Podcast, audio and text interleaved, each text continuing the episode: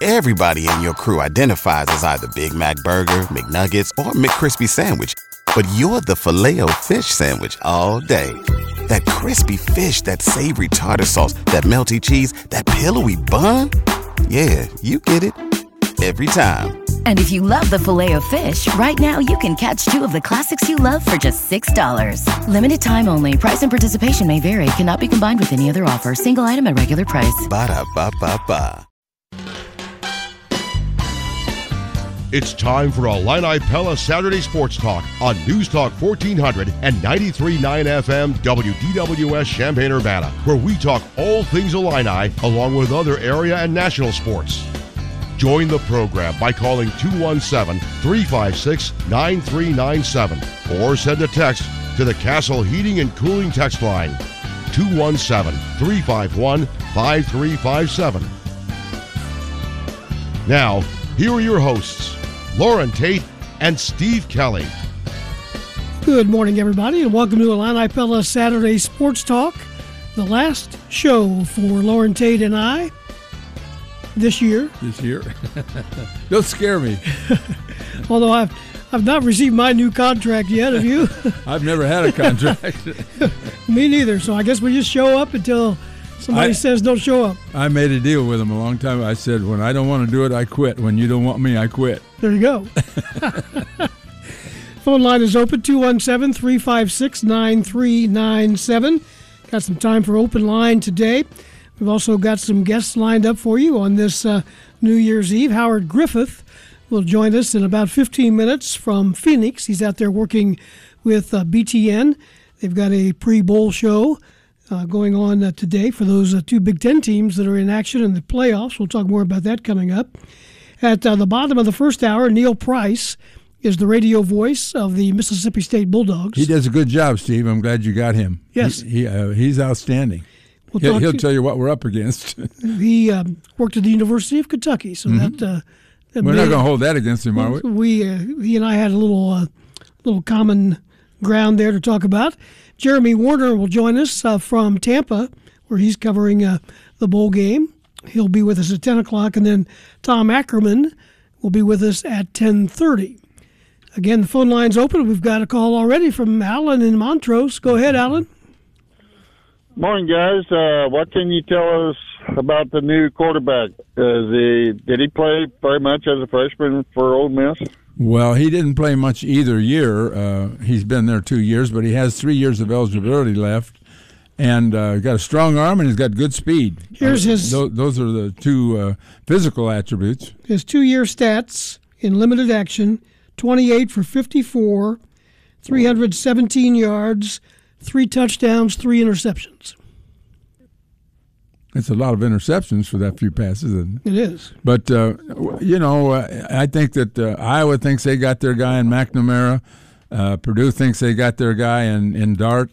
Um, Card, rather. Uh, I get Dart and Card mixed up. But Card is a, is a new quarterback over there, and and uh, we've we've got Altmyer. Altmyer and Card were here at the same time visiting, and I don't know which one Illinois preferred. There was talk a lot that that uh, the, the, Texan card might be the guy, but uh, we uh, our coaches have done a lot of uh, work on this, and they feel like they got the guy they wanted. Uh, is he going to be able to beat out any of our other quarterbacks we got on campus already? assuming they probably think so. Oh yeah, I mean yes, yes they think so. Yes. But uh, Leary and Swanson will both be competing with him this spring. Swanson's coming in. Leary's already here, and Alt- uh, Altmyer will be here in another couple of weeks. Uh, yesterday, uh, I caught the tail end of Channel 3 sports show. It mentions uh, about a coach or player from Wisconsin or something about that. Well, we got a new assistant uh, backfield coach, yes. Okay, he's from Wisconsin? Formerly, yeah. He played for, yeah, for Coach Bielema. Antonio okay. Antonio Fenelus.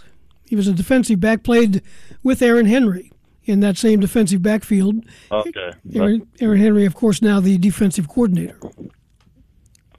Okay, that's all I got, guys. All right, appreciate it. Happy New Year. You too.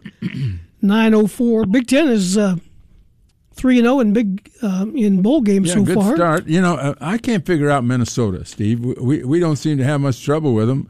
Illinois beats them each year, and yet they've uh, won a lot of games both years. And uh, doing a good job up there. He hadn't, he hadn't figured out how to handle Illinois, but he handles everybody else. And then just the opposite, uh, Purdue, we can't handle. We can handle everybody else. We can't handle Purdue. Wisconsin uh, got it kicked off earlier in the week with a win over Oklahoma State 24 17. Minnesota beat Syracuse 28 20. Maryland yesterday beat uh, North Carolina State 16 to 12. Bit of an upset, I guess, Well- as Carolina State was uh, ranked. a lot of defense there. I mean, was. You, you hold them. You know they. Uh, n- not that Maryland did much offensively, but they did get to 16 with 16 to 12. It was kind of an odd score, It is. and and I think they gave up a lot of yards, but they just didn't give up touchdowns. And Mike Locksley got a mayonnaise bath, if you will, or Would you agree to that, Steve? sure, you would.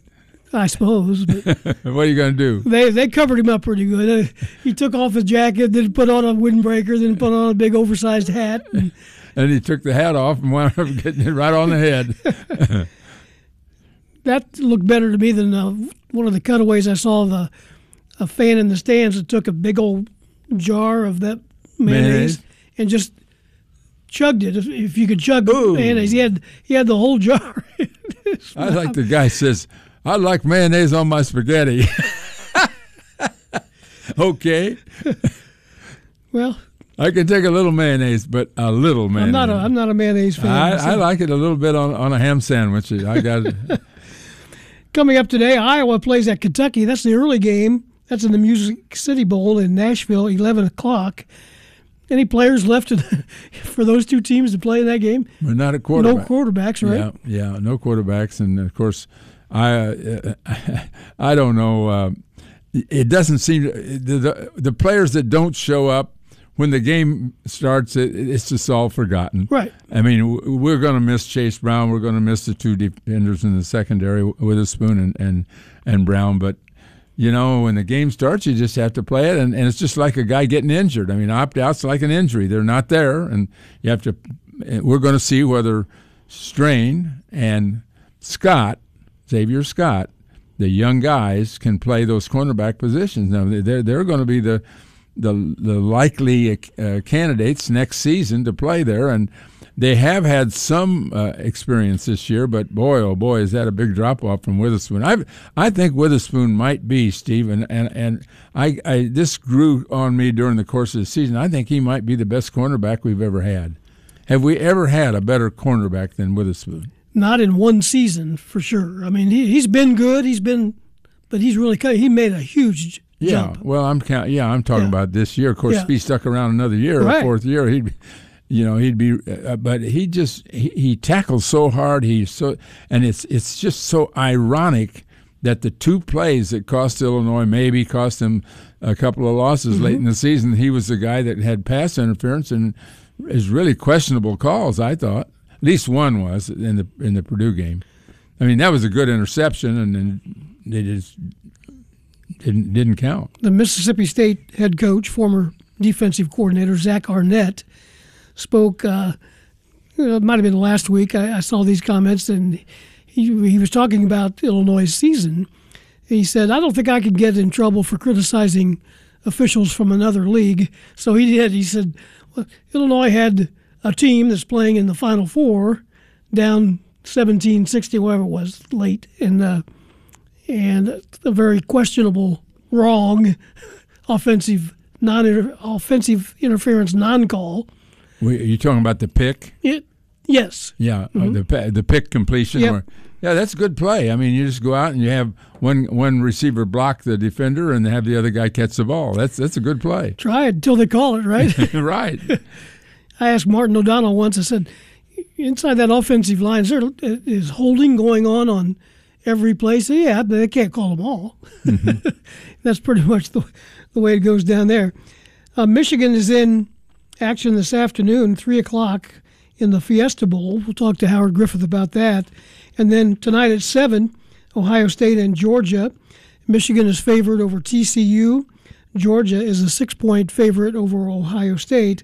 Those are the semifinal games, if you will, in the uh, four-team football playoffs. So we'll see how those games go. There's a little bit of Big Ten basketball today. No, no great games, but uh, Michigan State takes on Buffalo, Rutgers and Coppin State, and Wisconsin plays Western Michigan. Did you see who hit that uh, shot that um, beat Michigan the other night for Central Michigan? Reggie Bass, who was a verbal commit to the University of Illinois at one time. I remember the name. Yep. I didn't know he that. He hit a three-pointer Yeah. late, Okay. left-handed three, and Central Michigan goes into Ann Arbor and wins that game. I'm not sure what's going on with uh, Michigan Wolverines basketball. They're just kind of shaky this season. When I think they were picked as one of the top three teams in the league uh, before the season. They're seven and five. Right I now. think that was probably based so much on Hunter Dickinson being back, but they don't seem to have uh, much guard play around him, and um, it's a tough it's a tough business in college playing without really good guards and without a center. Now they've got the center, but they just their guard play has been shaky. And I think they had an injury among one of the guards as well that uh, that hurt them a little bit. But still, I mean, those are what they call buy games, and Yeah, you're supposed to you, you're supposed to beat Western Michigan. you, you want to win to beat everybody else in your state. But you could come up with a half a dozen or so uh, examples of buy games gone wrong. Just Yeah. ask Iowa, right? I was I was uh, boy, they got killed by Nebraska too. They did. That game wasn't as close as the uh, 16 point differential at the end. Nebraska led by 20 uh, most of the time that I was watching that. Ended up uh, winning by a count of uh, 66 to 50. So uh, it's not happy in paradise every place, is it? No, happy at Notre Dame though. South Bend's happy. They got they got past South Carolina. Did you see the hundred yard uh, interception return by South Carolina to tie the game late? I did not. Hundred yarder. He t- he caught it in the end zone and ran it all the way back, and and then uh, uh, Notre Dame got the ball back and scored and won the game. Let's go back to the phones. Steve is with us in Princeton. Hey, Steve. Hey, good morning, guys. And like I said, we're at the end of the year, and uh, no one thought we'd be in a bowl game, but here we are. So it's it's been a good year. I had a question a year or so ago when NIL first came out. There was a representative from the Guardians that was on your show, and they were talking about what Illinois was going to do and so forth. But I remember a comment that he said that we will not be outbid by anybody. Kentucky, you know, and he mentioned a couple other schools, but we will not be outbid by anybody. Well, then I see where this uh, Leary kid's going to Kentucky to play football as a quarterback, and his brother's at Illinois. Was that strictly an NIL deal, deal or was there, um, you know, the type of offense or what? It's just puzzling to me that some of these kids are leaving programs that are winners, but yet they go somewhere else. Is that just because of NIL money? I think that there are many considerations, and among which is the ability to play with somebody you want to. Maybe you like the offensive coordinator, maybe you like the style, maybe there are a lot of factors. But yes, the money is a huge part of it. And there's no doubt in my mind, based on what people tell me, that Illinois was outbid by Kentucky for Leary. Now, you know that I don't have any proof of it, and I shouldn't even probably say it. But I mean, I, that's what people tell me that should know that we were simply outbid, and, and we're going to be outbid by a lot. Everybody in the SEC is going to outbid us. They're just paying more money for players than we are. Well, we probably got outbid by Purdue. I think that's right, except that there were a whole lot of considerations there uh, in favor of Purdue for card. Sure. In, in that they brought in, uh, as you know, I, I, well, here's the interesting thing: who's in charge of their collective? Drew Brees. Brees. Yeah. Who's who's on their staff now temporarily? Drew Brees. Who's the great one of the greatest quarterback? Who who had more uh, yards when he retired than than Brady? Brees. I mean, uh, these are uh, there were a lot of considerations there, and Purdue used them all to get the quarterback that they wanted. And I think Illinois came out with a quarterback that Illinois wanted, but we're not paying him near. All these guys are getting paid now. Uh, it's just a matter, uh, and maybe that's not the way that uh, Jeff, that uh, Josh Whitman would put it. He wouldn't say we're getting paid, but they're on the NIL payroll, and it isn't the same payroll that started the collective. This is a different collective. This is the one that Kathleen Knight, who was the fundraiser for the University of Illinois in Chicago, quit her job up there to take over the collective up there. This is a different collective, and it has a lot more money than the one downstate. And they're actually negotiating these deals with these players to get them to come back, uh, to get them back on the team. Because not only are you trying to pay uh, players to come in and induce them to come in, you're also trying to induce the players that you have here to stay. And it takes six-figure numbers to get keep some of them. then the other question I had when you talk about the transfer portal, I see Purdue's backup quarterback, who was a four-star quarterback come out of high school. He entered the portal. I think Allen's his last name, but it'll be interesting to see where he ends up or if he can find a spot. Yeah, and uh, by the way, did you see where Purdue's quarterback Plummer, who played against Illinois, has now transferred back to Louisville to play his final year under Jeff Brohm? Uh, quarterbacks are just bouncing around for all kinds of reasons, and some of them are. So there'll be competition in a lot of these places, but in some cases it's pretty obvious who the quarterback's going to be. Like, for instance, Iowa knows that McNamara is going to be their quarterback. He played for Michigan two years ago and, and didn't play this year. And I mean, he did play uh, initially, but he didn't. Uh, he didn't get the he he uh, didn't get the four games in, so he he didn't he got he saved the year of eligibility this year. He was, he was injured too. Anything else, Steve? Nope. Happy New Year. Enjoy watching the bowl game. Okay. Thank you, sir. Appreciate the call. Right. 916 is the time. We'll take a break. We'll get Howard Griffith on the line to talk some college football. When we come back, stay with us on Illini Pella Saturday Sports Talk. The Pella Window Showroom in Champaign specializes in windows and doors. Illini Pella can help you select the right window and door for your project, whether it's for replacements, remodeling, or new construction. Right now, they ask that you plan further ahead to allow more time to get your windows and doors in stock. Labor and material shortages are causing some extended lead times. Illini Pella, 1001 North Country Fair Drive in Champaign, PellaofChampaign.com. Illini family, this is Brett Bielema. You've got the home of Illinois football. News Talk 1400 and 93.9 FM.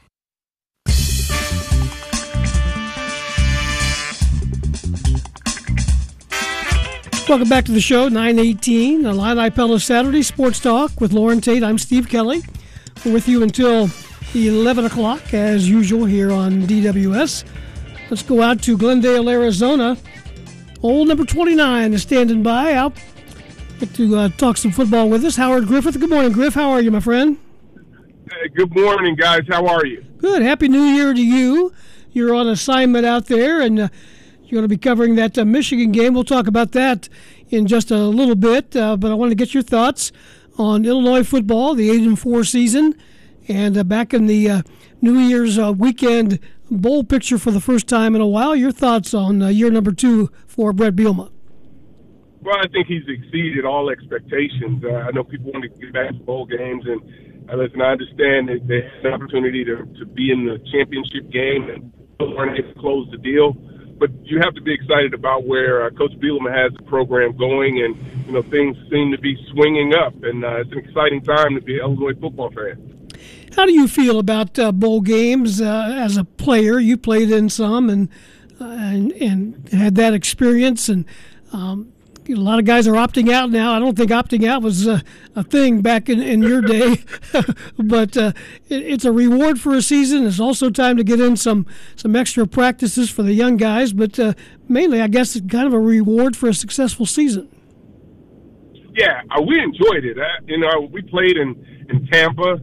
Uh, had an opportunity to play there, and you know, our first one was the All American Bowl in Birmingham, which is no longer around. But I think if you talk to guys that played on that team, that was probably the most fun we had as far as traveling. But it's an opportunity to to not only to practice and get better for next year, but to spend more time uh, with your teammates. Uh, some guys that are going to be leaving the program, and, and we always enjoyed it. It was a, a fun time for us to kind of relax uh, for the first part of uh, practice and uh, as we were preparing for the bowl game, and then you know having an opportunity to go out and really compete against some some great programs. I think Florida was our first one. Then we had a chance. We beat Virginia, and then we played Clemson in our, our my senior year, and that one didn't work out so well. But they were all really enjoyable. Well, Griff, this is Lauren. Good to hear your voice. By the way, uh, uh, the the uh, the old meeting between you and Red Grange came up this week. I think Mike Pearson was involved in that. And tell me, what, what as you look back on that, what do you think? You know, I, it was truly a, a great opportunity for me um, to have an opportunity to be around. You know, arguably one of the greatest sports figures in the history of the game. When you start to think about you know what he meant not only football but to uh, to fans around the around the country. And you think about barnstorming and the way he played the game. And I talked a lot about you know just this mythical figure that I was accustomed to seeing in the pictures and the highlights, and finally get an opportunity to see to see him and speak with him and have time to spend with his wife Muggsy. Um, you know, it was a great opportunity, and, and I'm glad I took advantage of it. It's one of those things that I don't know if I really had a great appreciation for it then. But when I go back to Illinois now and I see this ginormous statue uh, of the galloping ghost out on the side of the stadium, for me to just be able to say that I had an opportunity to spend some quality time with him, you know, it's something that, that I'm greatly appreciative of. Well, I'll switch you back over to the game now uh, coming up Monday. Uh, what are your thoughts about going in there with uh, against this air raid with a, with a, a new basic secondary defense? yeah, it, it's just going to be a challenge, right? It, it's going to be a challenge for them. Um, you know, playing a different defensive style. You don't know how much carryover there'll be uh, from Ryan Walters into this game. So I think we may see a different look from a defense. But one thing for sure is one of the things that really helped this Illinois football team out the entire year was the pressure they were able to uh, put on players or offenses, you know, with that front seven. And I think they'll need to be able to do that to be able to have some success kind of an interesting uh, competition dynamic forming between Illinois and Purdue, which has always been a good rivalry. but uh, now with uh, Ryan Walters going there and a couple of assistants going with him, it'll be uh, an interesting game coming up uh, for years to come, won't it? Yeah, it will be, and and you know this is I think one of the things that happens, and Coach Bielema rec- recognizes this as well. You know, when you have good coaches and you're fortunate enough to hire the right people, uh, and you have success on the field, you're going to be you're going to lose. There are going to be opportunities that are going to open up for you know assistant coaches, and you want to keep them as long as you can. But if if you're losing coaches, that's a good thing because that means you're winning. So you're having some success, and you know I, I know Brett's been in all time, so he, he's got a rolodex of, of people that he has in the in in the wings waiting to you know join a staff of his, and this opportunity. Aaron Henry, uh, who obviously has a, a, a great deal of knowledge, coached him, and had an opportunity to work with.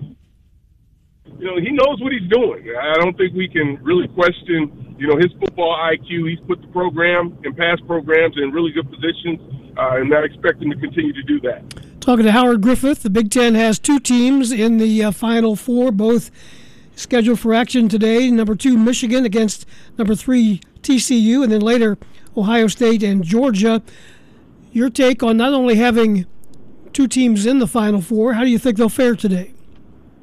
Yeah, well, I think you know having two teams is exciting, but I think the challenge for us as a conference is we've got to go out and win these games, right? Uh, you know, Ohio State's been able uh, to win a national title uh, in this format. Now, having two teams in, we have to be able to take advantage of it. But I really like Michigan's chances when you think about playing against the scheme that they're playing against defensively from TCU, uh, I think this matches up well for them for what they do. They want to run the football. They want to be physical on the line of scrimmage. And I just don't know how well TCU will be able to hold up to that over the course of four quarters. Now, I think they'll they're going to make plays. It's, it's no question about this. It's a very talented team. When we talk about the explosion that they have and the body types that they have at the wide receiver position and tight end position, they're going to make some plays uh, over the long term. With the course of the game, I think this Michigan team will will be able to control it on both sides of the on both sides of the ball. You know, Ohio State, I'm not really sure what to expect from them. Right? You, this Georgia team is kind of constructed the same way Michigan is. You have to believe that you know they're going to want to try to you know put, bully Ohio State, push them around. But I think a lot's going to determine you know how quickly they can get started. They're going to need to be able to score touchdowns and not kick field goals to have the success they're going to need in this game because it could turn into a shootout. Something I think Ohio State can have some success with. Success with, but they've got to be able to not give up the big plays and turn turn people loose in the secondary, which we've seen them do over the course of the season. Griff, uh, these quarterbacks for uh, in that first game, Michigan and and TCU. Duggan is just such a bulldog for TCU. They, I think he's brought them back like six times uh, yeah. to win games this year. McCarthy is, is uh, entirely different, I think. Uh, I, just compare these quarterbacks, McCarthy and Duggan. Yeah, you know what's interesting about Duggan? I was talking to the old O line coach, or it was at Illinois, AJ Ricker. Uh, he's the co-coordinator at um, at TCU, and he described him as an offensive lineman playing quarterback. Mm-hmm. Talked about a guy that was body on the line, do all the things to to help his team win. And this is a team that you know really has just gotten behind their quarterback. And on the other side, you look at JJ, and he's had some struggles as far as the deep ball is concerned, but he's just so talented and so gifted, and um, really appreciate the way he approaches the game he'll have to make some throws. This, this game's going to be on his shoulders in a lot of ways, and for him to be able to make some of those big plays, make the right decisions, particularly because he's he's going to be playing against essentially what's going to look like to him a nickel defense as opposed to having two corners and, and two safeties with base secondary, and that's not necessarily where he's always had his most success. He's completing about 55% of passes when he when he goes against nickel. So if he can continue to come up with big plays and I think pull the ball down and run, I think he'll have the success that they'll need to be able to pull this game out. Well, I, I just uh, you almost have to pull for for Duggan. I pull for the Big Ten, but man, yeah. What a bulldog! What a fighter he is, and and he will run the football and he'll do whatever it takes to to win a game. Uh, I just wonder, you know, he was one of the finalists for the for the Heisman but I just mm-hmm. don't see him in the NFL. Why? Why? Why do I feel that? I, I just don't think he'll be a fit in the NFL. What do you think? You know what? And that it's to me, it's it's nothing really wrong with that, right? It, it's nothing wrong with that. No, I think that sometimes you know players are are really great college players, and and that's okay. And I think right now he'll tell you it's more important for him to win the games that he has right now in front of him than it is looking toward the the NFL. I know everybody wants to play there, but you never know yeah, the type of player the type of player that he is. So don't don't mind don't mind me. I'm driving with Coach DiNardo trying to find my parking space at the stadium. So bear with me. We might have heard some uh, maybe not so flattering words just Not a problem, Griff. We're going to let you go anyway. We appreciate you taking time. Say hi to Coach uh, DiNardo for That's us. That's right. Say hello to DiNardo for us. We, we love listening to him, too. yeah, he's, he's he's a handful. well, have a good guys. Take care. Yep, have a good broadcast day. Howard Griffith with us from Glendale, Arizona, on Illini Pella Saturday Sports Talk. Moving towards the bottom of the hour at 9:30. Coming up after the break, we'll learn more about uh, the Bulldogs of Mississippi State with their play-by-play man Neil Price. He'll join us after this. Stay with us. Hey, Illini family. It's Illini women's basketball coach Shauna Green. Don't miss a minute of Illini basketball this season on News Talk 1400 and 93.9 FM DWS.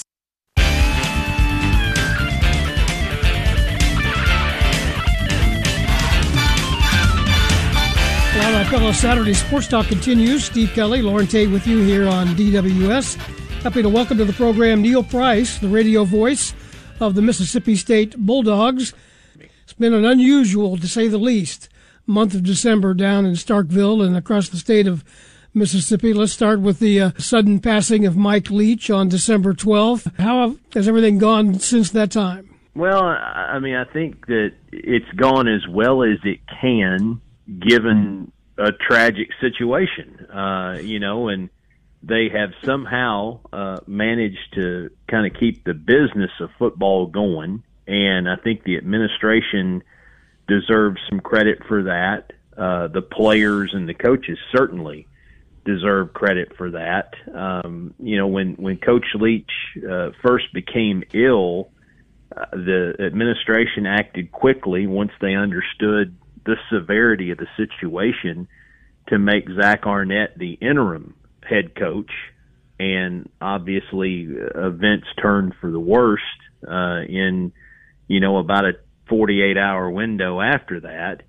And as much as you hate to, you know, to, to move on quickly, I think that the university administration, the athletic administration here understood that they had something special in Zach Arnett. Uh, he's only 36, but they they were committed to keeping him on the staff, as was Mike Leach.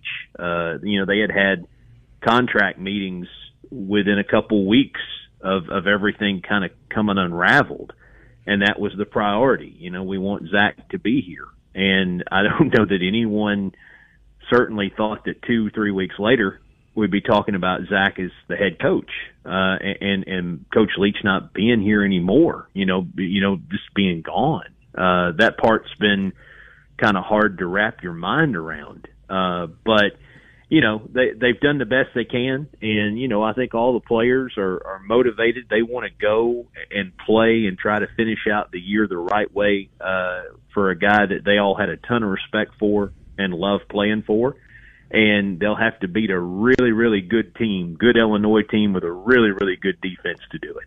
Neil, uh, this is Lauren. Uh, is there anything special going to be done at the game to memorialize Leach in some fashion? I'm sure the team will do something uh, with regard to the uniform. They've played all that really close to the vest, mm-hmm. so I don't know exactly what it'll be.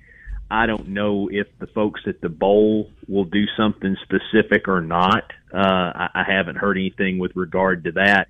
We've all kind of kind of smiled. Uh, you know, I don't know that if if if people people believe in you know some kind of destiny or serendipity or, or whatever you want to call it, but um, you know, Coach Leach was one of his nicknames was the pirate because he was fascinated with pirate culture and pirate history, and he he had a home in Key West, and obviously there was a lot of pirate activity there uh, in in the 19th century and the 18th century, and um, we're playing a game in a stadium where they've got a big pirate ship in one end zone, and the cannons fire, and you've got the Jolly Roger and all that, so uh, I think that that will be a, a nice reminder uh, of of the guy who led the program here and got us back on solid footing uh, over these last three seasons, and maybe just kind of a constant reminder for the guys on the state team while they're out there of, of who they're trying to win the game for.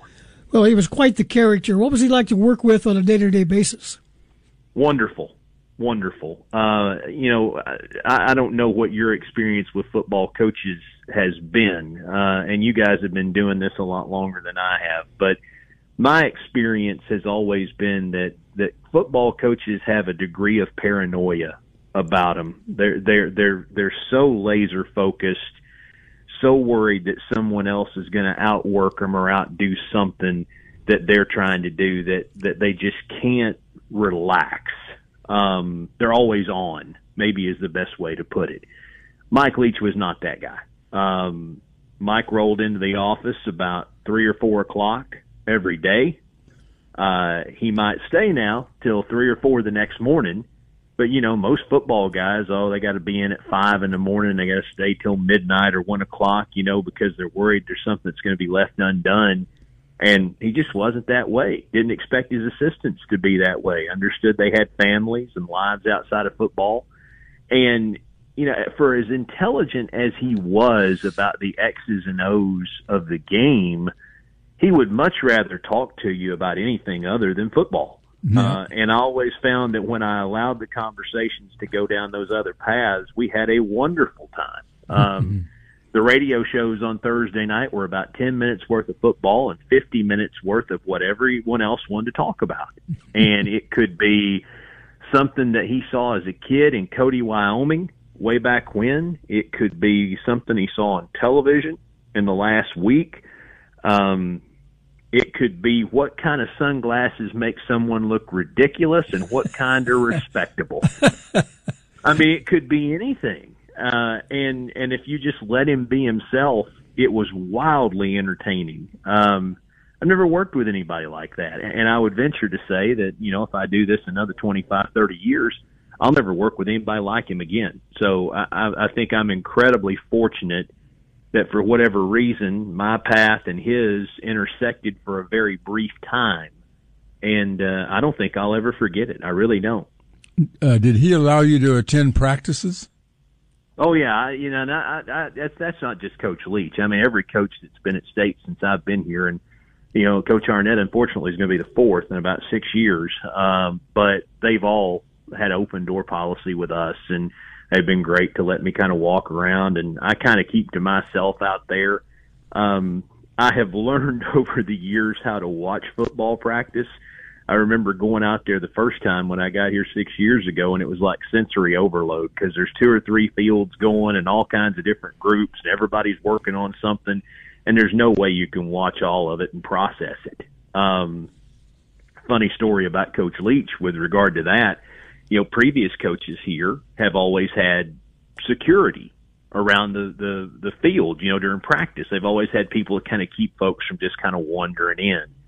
And um, Coach Leach's first practice here in the spring of 20, I went out and there's no security.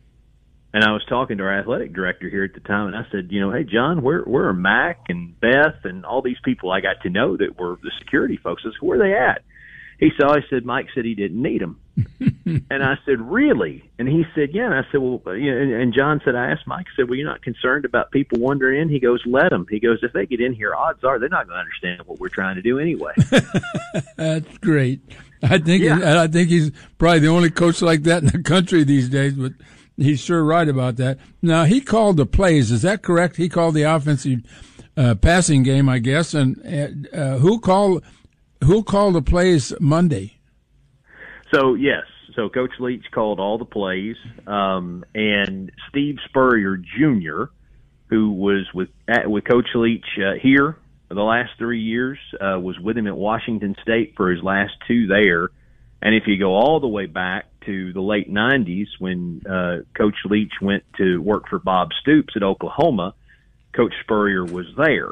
Uh, and of course, his dad, Steve Spurrier, was you know fantastic college coach at Florida and South Carolina, and Coach Washington in the NFL, and you know, so he, great pedigree. Uh, he'll call the plays uh, in the game Monday, and what Coach Arnett told us is that that was always the plan. They're just following the plan, you know, that that they had put in place in the event that Coach Leach would have ever been ejected from a game or had he been ill and not able to coach what was what was the contingency for that and the contingency was always that coach Spurrier would call the plays on offense and Zach would call the defense and and Zach's going to continue to call the defense as the head coach and then you know coach Spurrier will will call the offense for this game to you know get through the bowl so uh, guy who knows the offense. I mean, he understands it, understands what Coach Leach wanted to do with it, how he wanted to run it, uh, really closely involved. So is Mason Miller for that fact. Mason's offensive line coach, and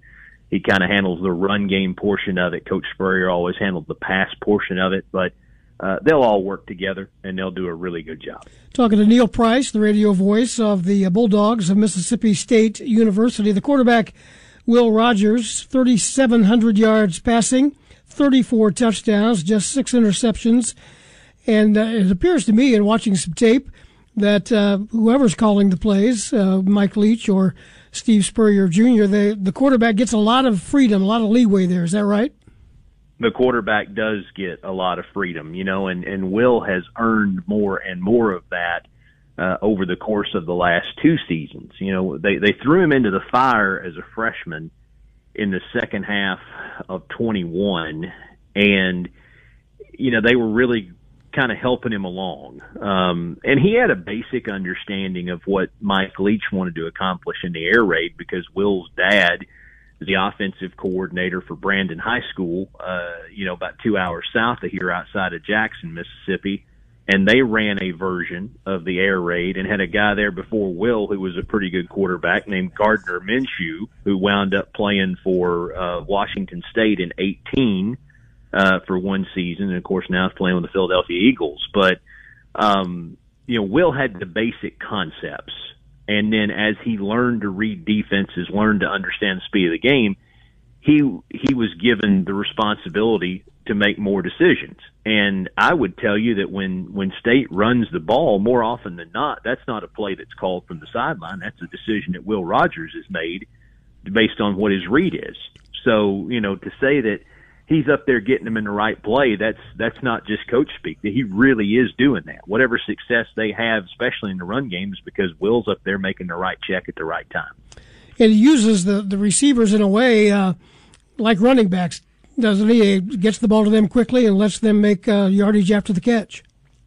Yeah, and you know that's kind of the way the air raid works. Right. You know, it's it's to get the ball in space, and you know a pass into the flat is is kind of like a toss play. You know, in, in old school football where you're tossing to a running back and trying to let him get around the end. You know that that's the concept here, and they use a lot of different guys. You know, I give them credit for that, and they don't have one dominant receiver per se.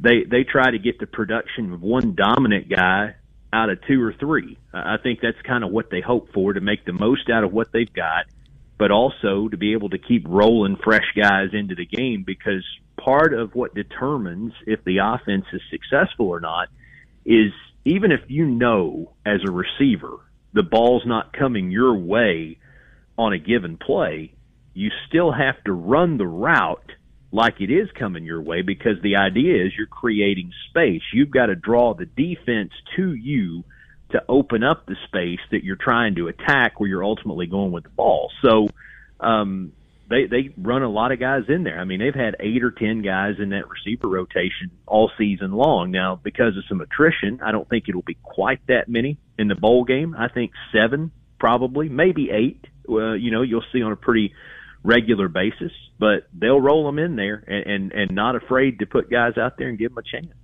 Well, Neil, I, I got one. Uh, that's a good rundown, by the way, on on your team. Uh, I'd like to ask you about uh, Luke Altmyer, who is from Starkville, who's coming to Illinois next year. What can we expect from Luke Altmyer? Well, Luke was a really good high school quarterback at Starkville, and you know had him had him in state championship game. Uh, you know, a good kid from a good family best I can tell. Uh, I think there are a lot of people in the state fan base that were hoping that there would be a way for him to wind up here. And I think he just became a victim of a quarterback room that was really full and just not a place where they could put him on a roster where, you know, he could be a scholarship player. Uh, you know, and he was at, he was at Ole Miss last year. Uh, and, you know, same kind of deal, you know, transfer portal. They've got a guy coming in from US, uh, USC who's playing quarterback. You know, he's true freshman, hard to get reps there. Uh, so, you know, I think he's got plenty of talent, uh, based on what, what I know of him. Uh, I think he'll do well there, uh, especially with, with, with Barry Lunney. I mean, Barry was a really good quarterback at Arkansas, uh, won a lot of games. He understands how to coach and play the position you know, so I think that he'll benefit from that. Uh, and I hope he has success. I do. You know, I mean, there have been a lot of really good football players come out of this part of Mississippi. Uh, a lot of really good ones come out of Starkville. And, you know, if, if they can't have success here, you know, you want to see them go be successful somewhere. So I hope for Luke Altmyer, that's Illinois. That's Neil Price, the radio voice of Mississippi State. Here's hoping to a good broadcast for you on Monday and a good football game. I think everybody connected with the University of Illinois realizes that the rest of the country will be rooting for Mississippi State probably in this game with all the circumstances. But here's hoping to a good ball game. I think it will be a good ball game. I do, and I think the defenses. I mean, we all know Illinois has got a really good defense, but I think the defenses for both teams will control this thing a lot more, maybe than people think. So I'm anxious to see it and, and ready to get it started on Monday. Thank you, guys. Well, Steve, back to Altmyer. Um, how much of uh, the performance by the Illini offense this year was Lunney, and how much of it was Tommy DeVito? In other words, how how much of an impact do you think Lunney had as the coordinator in developing a pretty good passing attack? I mean, a high percentage passing attack. Yeah, I think that was the key, the high percentage passing attack, mm-hmm. because they completed close to 70% of the passes. Yeah. I, I, think uh, a lot of it was on Lunney because, you know, we didn't know a lot about Tommy DeVito. Yeah. We had to look him up when when they said uh, that uh, they got their guy last year, and, and he had been benched and beaten out, and so we didn't have a lot of intel on him. Well, consider that he did this without great tight end receivers. I mean, Right. that's clearly obvious. Without great wide receivers. I mean, Illinois went into the season ranked at the very bottom in terms of where they, uh, you know, that position was in the Big Ten. Uh, I thought uh, I thought Hightower had a very good year. I thought Washington came on. I think, you know, they, they did better than than we expected, but they still don't compare what you see at Ohio State and Michigan as far as wide receivers are concerned. Right. And I just wonder. Um, you know, can Illinois develop that? They, they did pick up a wide receiver. I'm sorry, a tight end Tight from um, Colorado State, Tanner Arkin, who is um, is going to be moving in here as as a uh, transfer. And I know, uh, uh, you know, with uh, Luke Ford gone and also Marchi, Marquez is gone, so they need to bolster that tight end position. You'd like to see them be able to develop that position, and, and I don't know if that's going to happen. But um, I, I think that Altmyer. I think uh, first of all we're going to see uh, some competition in the spring to see if Altmyer is really the guy, and and you know we've got Leary, we've got uh, Swanson here uh, on scholarship, so I think it'll be a three man so-called battle. But I think it's pretty clear that uh, most people think that Altmyer will probably be the quarterback. He's similar in size to DeVito, Mhm. six one, not not a real tall quarterback, but That's right. uh, he'll be here soon, and we'll get a get some intelligence on him at some point. Brad Sturdy told me he had a really strong arm, and uh, I also uh, hear that he's uh, a very good runner. He's got a lot of speed, so he's got the physical talents. It's just can he, uh, you know, can he bring them to bear in, in the games? Moving up on 950, the phone line is open. We'll take a quick break and be back with more. Feel free to join us if you like on the Illini Pella Saturday Sports Talk. Everybody in your crew identifies as either Big Mac Burger, McNuggets, or McCrispy Sandwich. But you're the filet fish Sandwich all day. That crispy fish, that savory tartar sauce, that melty cheese, that pillowy bun. Yeah, you get it. Every time. And if you love the filet of fish, right now you can catch two of the classics you love for just $6. Limited time only. Price and participation may vary. Cannot be combined with any other offer. Single item at regular price. Ba-da-ba-ba-ba. Hey, Illini family, it's Illinois women's basketball coach Shauna Green. We'll see you tomorrow at the State Farm Center. And listen in right here on News Talk 1400 and 93.9 FM. We have a big game tomorrow at the State Farm Center for the Illini women. Just two losses on the year for Shauna Green's team. They take on number 12 Iowa at 2 o'clock. And Iowa has one of the more exciting players, two players actually, Yeah, you tell me Caitlin uh, Clark's averaging 27, huh? 26.8. yeah. Well, we just hope we can hold her to 27 because I think, you know, what the they've got more than her. That's the other thing. Yeah, she comes across and she has unlimited range. I mean, she looks to. Yeah. she's not a gunner. I mean, she's doing it within uh, what they want to do. Yeah, but, she uh, gets a lot of assists. She does. Good passer. And that would be a huge win if they could get that. And um, New Year's Day, 2 o'clock game, State Farm Center. Hopefully a good crowd be on hand. Yeah, that, that's uh, one of the biggest games, uh, home games for Illinois women's basketball in a while, in years. We'd have to look this up, but uh, our producer, Dave Leake, asked the question before we went on the air when was the last time the Illinois women's basketball team had a better record at this point than the men? It's been a while. Yeah, we could find out, but I don't want to look. Interesting question, perhaps. But regardless, uh, she's done a heck of a job. Uh, did not get any votes in the AP poll, but got some votes in the coaches poll. well, you got to win some games, and and, and you know we, Illinois has been down so long, and even though we act like it doesn't happen, history doesn't. It, it plays a part in how people vote. I Sure. mean, if, if you if if you had a different team, a different name on your jersey this year, and you did exactly what Illinois has done, you'd be ranked. But you know, and I mean, they came with within a hair of beating Indiana. They had uh, they led in the Yeah. final minute, and could have won that game very easily, and then then you would have been ranked for, for sure. But because you lose by a couple points, then you you don't get ranked. Well, maybe at least it got some attention, and those voters will start looking for Illinois scores. And if you knock off a number 12 team tomorrow, then more, well, yeah, more of those people that's will a tall order. I'll tell you that. It Uh, is. I was pretty good. They are. They've got they got the strength, they got the size in the middle too. That that hurts because Illinois gets a lot of rebounds out of their center, but they don't get the. She's not a, a, a real dominant force in there. Got a text on Tommy DeVito being one of the biggest unknowns coming into the season last year. We kind of uh, talked about that, and think he overachieved expectations. Could be. But uh, well, he on. had had a season like that before, although it wasn't the previous season. Right.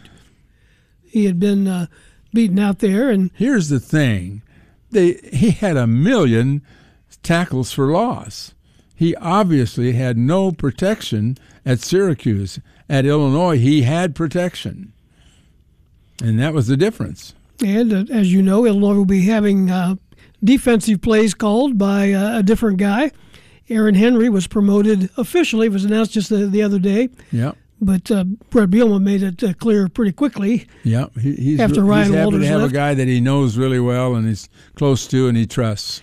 Here's uh, some comments from Aaron Henry about the promotion. Obviously, everybody has aspirations to be in this moment, to be a head coach, all that good stuff. I can remember being a GA, right, and um, and not really really knowing how to work exos. You know what I'm saying? And to come full circle to be in this moment, I'm in front of you guys talking about coordinating defense against a really good offense. By the way, um, it, it seems kind of surreal, but I am I'm so thankful, man. I wish I could wish you could see my heart, man. It has a really big smile on. I'm just so thankful and gracious, and I'm I'm, I'm forever humble. But more importantly, I'm um, these players know how I'm wired. You know, um, they know how I operate right? I'm not to be something I'm not. Uh, I'm a high energy dude. I love on these guys really, really hard. Like that's who I am. That is my genetic makeup, and um, I'm, I'm, obviously to continue to do that, but take it to a new level, right? Um, obviously, I don't have a position group now. I have my hands around the whole defense. That's Aaron Henry, the defensive coordinator for the Fighting Illini football team, as they get set to take on Mississippi State. I see that line has changed a little bit. Uh, the Bulldogs listed as a two point favorite. Illinois, a little while back, was uh, listed as a favorite about uh, two points or a point and a half. So it's kind of flipped the other way. A lot of that uh, is on the secondary guys that won't be there Oh, uh, yeah, facing yeah. an air raid You have, offense. you have to consider that when you got the one of the best uh, offensive passing attacks in football, in all of football, and they're going against a, a, a two a two cornerbacks who are basically redshirt freshmen. Exactly. We'll talk more about that coming up in hour number two of the show. We'll keep the phone lines open as well. Jeremy Werner will join us, and then at 10:30, Tom Ackerman from KMOX in St. Louis talking some Cardinal hot stove and some Big Ten basketball as well. You know, the folks at uh, the Pella Window Store would like to help you find the perfect window or door for your home. Whether you're looking for new or replacement windows or doors, check out the showroom at 1001 North Country Fair Drive in Champaign. That's where you can see their products in person, discover the beauty of wood windows, the ease of the between the glass blinds, or the durability of fiberglass entry doors. Pella has been rated by Champaign homeowners as the window brand that can improve the value of your home. And the Pella experts know all about what type of window or door works best for each unique situation. And working with them is an easy process from start to finish. They'll be there to help you along the way from the shopping part to the installation part as well. So the best idea in my mind is to visit the uh, local showroom to get started, 1001 North Country Fair Drive in Champaign. That's where you'll learn more about the styles, materials, and options available to you. They're open Monday through Friday, 8 to 4, Saturdays by appointment. Check out their products online as well, pellaofchampaign.com. 958 WDWS Champaign Urbana on Illini Pella Saturday Sports Talk. Hour number two of the show is coming up after this. It's the second hour of Illini Pella Saturday Sports Talk on News Talk 1400 and 93.9 FM WDWS Champaign Urbana. Join the program by calling 217 356 9397 or send a text to the Castle Heating and Cooling text line 217 351 5357. Here again are your hosts, Lauren Tate and Steve Kelly.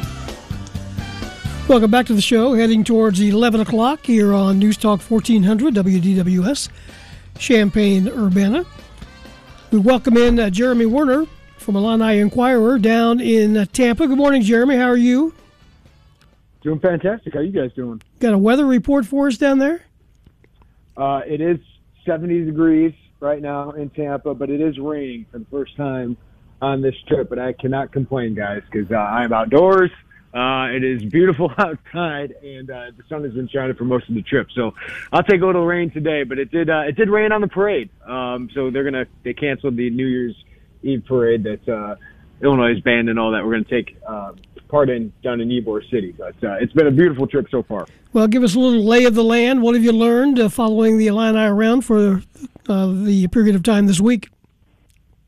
Yeah, it's, it's a group that's enjoying themselves, but uh, I think now they're starting to hunker down and, and get ready to, for business. Right? It's kind of a both a vacation, uh, and, and they've certainly been wearing the, the tropical gear and all that that that says that. They've been enjoying themselves at Busch Gardens or the beach yesterday, uh, but they also want to take care of business. It's a business trip, uh, and, and it's a team that's not full. Right? They're, they're missing some coaches, uh, Ryan Walters and two assistants that go to Purdue, uh, and they're missing some players. Three of their stars, and, and Chase Brown uh, Sidney Brown, and, and of course Devon Witherspoon, and going up against a Mississippi State team that's an interesting scout. You know, defensively, uh, they're very multiple. They're they're very versatile uh, and aggressive. Uh, what Zach Arnett does defensively, and of course, uh, any team that's been built by Mike Leach, uh, they throw the ball around and against a secondary that's got a lot of green players, right? Uh, a lot of guys that haven't played a lot of snaps. Uh, that, that's an interesting matchup. So I'm really interested to see how this one you know, goes uh, because it's kind of a, a glimpse of the future at running back and, and defensive back. Reggie Love and, and Josh McCray probably going to get a bulk of the carries. Josh McCray is healthy. Uh, it's a pretty healthy team otherwise with, you know, Tavion Nicholson out. But um, I'm really interested to see how this one goes, guys, because, you know, these bowl games are kind of not complete teams, it seems like, across the country. But uh, Mississippi State and Moore, Illinois is a little bit more complete. Of course, uh, obviously the tragic loss of, of Mike Leach notwithstanding.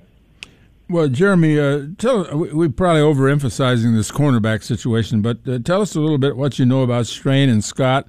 They'll be the starters, I believe, at corner, and and whether you think they can hold up against this passing attack. The thing about um, Mississippi State and their air raid, you know, offense, some people think that, and they think, you know, they throw the ball down the field a lot. No, this is a bunch of screen passes, a bunch of short passes. They are number 131 of 131 FBS teams in yards per pass attempt. So it's a lot of short passes, uh, a lot of short passes to running backs. So that means um, I, I think Illinois is going to be in some some man coverage here, but they got to keep everything in front and tackle. And, and that's one thing Devon Witherspoon certainly was great at. Sidney Brown certainly was great at. Um, so I, I think that's going to be interesting to watch. Uh, you know, those guys have played some snaps. So Matthew Bailey played over 100 snaps this year. Tyler Strain uh, over the last month has gotten some meaningful football and he's made some big plays. He's had two interceptions during that time. Uh, and then you see a guy like Xavier Scott got taken advantage of uh, against Michigan. Certainly was tested, but you hope that pays off here. Both those guys a little undersized. Um, I, I think they'd like to have Xavier Scott at the nickel eventually, uh, but with all the injuries they have at corner, and now with Devon Witherspoon out, they have to play him out there. Uh, and Tyler Strain's undersized too. So you've seen them in recruiting you know, this month they had a lot of corners with length, and Aaron Henry talked about how important that was for them. So they're a little undersized, and I think the most important thing for them uh, is tackling and, and to make sure they're just sound in their assignments. Like if you're in cover two, uh, just just don't bust it, right? Like make sure you are, are living up to your assignment. So uh, it's going to be interesting to watch those guys because those guys are going to be able to compete for playing time next year. But Illinois is bringing in more talent uh, to to make sure that you know they're not just handing those guys the job. I heard Luke Ford announce that he's going to uh, try to join, uh, go into the portal. Uh, not, I'm sorry, not the portal. He's going to go into the draft, NFL draft. Is he playing in this game? He's not. He's no longer with the team. Okay, well that's what I thought. So they're down to two tight ends basically, Reiman and Marchese playing his final game, right? Yeah. So Reiman Marchese, I'm interested to see if you, you get somebody like uh, Henry Boyer, uh, freshman, to, to play a little bit in this game you know, Navion Cargill and Owen Anderson probably a year away uh, from making an impact. But I would imagine Tip Reiman and, and Michael Marchese get the, the bulk of the snaps. That's a good point, Lauren. Like it'll be interesting to see if one of those freshmen get more snaps to tight end with with Luke out, uh, Luke's certainly a good blocker, uh, and, and they they think uh, Henry Boyer can be a really good blocker down the line. Have you learned anything uh, in the last week or so relative to players who would be coming back next year or who have considered maybe not coming back? Uh, particularly, I guess Johnny Newton is the one I'm most concerned about. Yeah, Johnny Newton. Uh, Joey talked to Johnny uh, the first day we were down here, and, and Johnny said like he'd like to go to the NFL. I think that's the goal of his. I think a lot depends on the feedback he gets from the NFL. And nowadays, how much money can he make coming back in NIL? He made some money uh, in name, image, and likeness, along with Keith Randolph with the, with the law firm stuff that Bret Bielema set up. But like, um, I I think Johnny has proven that he's ready for the NFL. It's just what does the NFL think of him? Like, I don't know if Johnny Newton can have a better year than he had already. Uh, just depends. If, is he a second, third round pick? Then I think he should go, and I think he will go.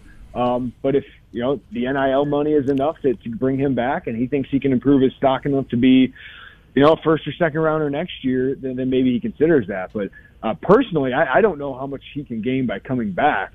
Uh, but he certainly would be a huge coup for Illinois to bring him back. I think Keith Randolph, Julian Pearl, um, those guys got some big decisions to make as well. I think name, image, and likeness could be important because those guys aren't guaranteed uh, draft picks. So I, I think it would make sense for those guys to come back, make a little money playing college ball, and then uh, go pro and, and try and improve your stock after one more year. Um, but those are those are the main guys um, that, that still have to announce decisions. Tarique Barnes um, as well. But we asked those guys. Johnny said he hasn't made or announced the decision yet. He's not ready to announce until probably after the bowl game. Uh, and same goes for those other guys that, that we've been able to talk to so far, including uh, Tarique Barnes. So I would imagine, Loren, we learn quickly after the bowl game because uh, January 16th is is the deadline to declare. Talking to Jeremy Werner, have you seen much of a Mississippi State uh, fan presence down there yet? Not quite yet. Um, you know, seen Illinois fans around the hotel. To be honest with you, we haven't gotten around downtown Tampa uh, all that much. Uh, and they did have the Clearwater Beach Day, but uh, we, we didn't make that trip out there, uh, so we had so much writing to do. But um, yeah, I, I'm interested to see. I haven't heard the cowboy bells yet, uh, but I do hear they had the cowbells going at the beach yesterday. So uh, I, I would imagine uh, Illinois fans that made the trip are enjoying themselves. I, I think obviously the the Southwest issues Joey and I had to deal with, and some other fans had to deal with. Uh, getting down here might be an issue for some people, but um, yeah, I would imagine the next coming days, uh, especially with the New Year today, we'll see more of them. But uh, it's been more of us media guys down here first uh, couple days of the week. So, give us a little update on your trip and what you had to go through to get there. well, uh, a day before, we, we saw the Southwest issues, and that's my uh, airline that I usually go to, uh, and never got an email from them. But we got, uh, I looked up my flight and it was canceled uh, about 24 hours before we were heading out. And Joe Wagner and I decided, hey, let's just drive the entire way. So I got up at about 4:30, picked up Joey, and we got into Tampa at about 12:30, guys. Uh, so 20 straight hours in the car of making our way down here. But but we made it. Um, wasn't a great trip to through Chattanooga, which surprised us of of all the cities we were going through, that was the worst traffic. Atlanta certainly uh, we expected it was going to be a struggle. Nashville wasn't too bad. Uh, we're going to head up the coast, the Gulf Coast, and uh, head up home through Alabama uh, on the way home. We figure we'll be a little less stressful than the uh, huge traffic we got in the south. Well, Jeremy, uh, you know I'm always interested in, in, the future, and Altmyer's coming in to play quarterback. Uh, at least he's going to compete for the position. Tell us your evaluation of him and what you found out, and, and what are his strengths and what are his weaknesses. Yeah, I think Luke Altmyer is a really talented player. Uh, he's just unproven uh, at this level, but I think a lot of things he does are similar to what Tommy DeVito does well. Um, you know, as a prep prospect, he's known as a very, very accurate passer uh, a guy who gets the ball out very quickly. And those are two things Tommy DeVito was very, very good at. And uh, Luke Altmyer is a very good athlete. I actually think he's a better runner uh, than Tommy DeVito is, which was key for Illinois this year. Tommy, I think, was limited later in the year in, in running, and I don't think Illinois wanted him to run uh, after suffering that, that ankle injury. But uh, he certainly made plays with his feet, extended, prolonged plays. Luke Altmyer can do those things, and I do think he's got a strong enough arm – uh, and he, he actually throws the deep ball, I think, better than Hudson Card, uh, the Illinois you know, other option that the Texas transfer committed to Purdue. Uh, but in his limited time, right, he's only thrown 54 passes at the college level. Most of those were in the Sugar Bowl last year when you replaced Matt Corral, uh, who's the the star uh, for Ole Miss. Uh, and he showed himself well, but he also made some mistakes. I think his accuracy at this level needs to improve. Uh, I, I think his decision making needs to improve, but it's such a small sample size. Tommy DeVito, you knew what kind of quarterback you were getting. You knew um, that that he could be a, a solid Power Five starter. He obviously got way better with Barry Lunney. We don't know that quite with with Luke Altmyer. Like Hudson Card going to Purdue, he's a far more proven player. Has shown he's an accurate, good Power Five starter. He's going to be one of the best Big Ten West quarterbacks next year. I think Altmyer's ceiling is high, and it's great you have three years of him. But there are question marks for him. He unquestionably will be the starter at Illinois unless the spring goes terribly, which I, I do not expect because Illinois is very young at this position. Altmyer has the most experience because no other quarterback on the roster coming in uh, this spring will have um, any Division One passing experience. So I think it's a big addition. It's a potential multi-year starter, which is great. But there is unknown uh, with Luke Altmyer, and there's there's unknown with the entire Illinois quarterback room. But Altmyer certainly is an upgrade uh, over the other options I have. Let's talk a little Illini basketball with Jeremy Werner here before we let you go. Illinois nine and four in the um, first 13 ball games, heading back towards Big Ten play. Your thoughts? Uh, I guess the sun has continued to come up after that bragging rights game. Uh, there will be the rest of the season, but your thoughts on where this team is right now? I think it's a team figuring it out. I think it's a coaching staff figuring it all out, right? Uh, we've seen the highs of this team, we've seen the lows, and I think we all kind of expected stuff like this. Um, but it's it's jarring to go through, right? To actually experience a team that can beat Texas and UCLA, but also get crushed and, and not be competitive against Missouri and, and for the most part uh, against Penn State, right? So um, I, I guess we expected ups and downs, but it has been jarring to see it. And I think Brad Underwood's figuring out what how he needs to play this team, who he needs to play. Uh, and right now, I, I think the givens on this team are Terrence Shannon for the most part, uh, Dain Dainja, even if he's got some falls, uh, flaws, uh, and, and Sencire Harris. And then you kind of ride the roller coaster of Matthew Mayer and, and his offense, and you ride the roller coaster of freshmen, uh, and then Coleman Hawkins kind of figuring it all out. So I, think Brad Underwood is probably realizing that he needs to go more with the Kofi Cockburn approach. I think he came in this year not thinking that would be his style, but you know, Dain Dainja has been really good offensively, and he's really good in drop coverage. Uh, and I think Brad Underwood realized he needs to run more sets. He, this team uh, is not good enough or reliable enough uh, to just kind of let them trying to freewheel this offense. So, um, yeah, I think Brad Underwood's kind of going through the growing pains too of, of coaching a brand new team. But uh, season's not over. I think it's a really talented team. I think the Big Ten is wide open right now. I think Purdue's really good um, and probably the favorite going into this thing just because you got the consistency of Zach Edey and the guards have been better. But I think this team can still be really good. I think this team is still capable of, of making the run in the NCAA tournament. Uh, I just think we're going to see more growing pains and, and see where this thing goes, uh, especially going into February and March. You know, when I saw him playing uh, regular man-to-man defense without all the uh, five-man switch the other night, I thought this is what these players grew up at. I mean, they, they it's so much easier to transition to that than to transition to something that they had never done before because not many teams switch all and most guys are, are, are, accustomed to fighting through switches and, and you know and you switch when you have to. But I, I just thought that the, the defense and I know that, that they weren't you know Bethune Cookman wasn't a good uh, opponent. Right. But nevertheless I just thought that the defense I, it looked to me like the players knew more what they were doing.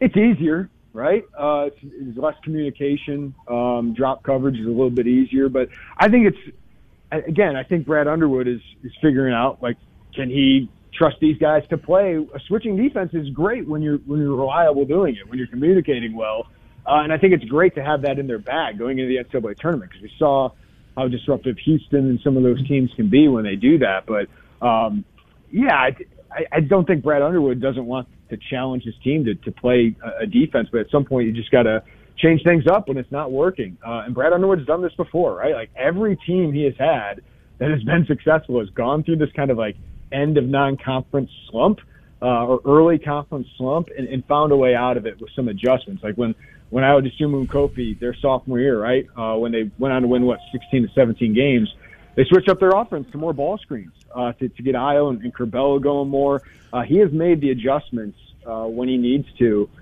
to get the most out of his team. So I- I'm interested, Loren, to see how that works against Northwestern, how that works with uh, uh, these Big Ten teams coming up.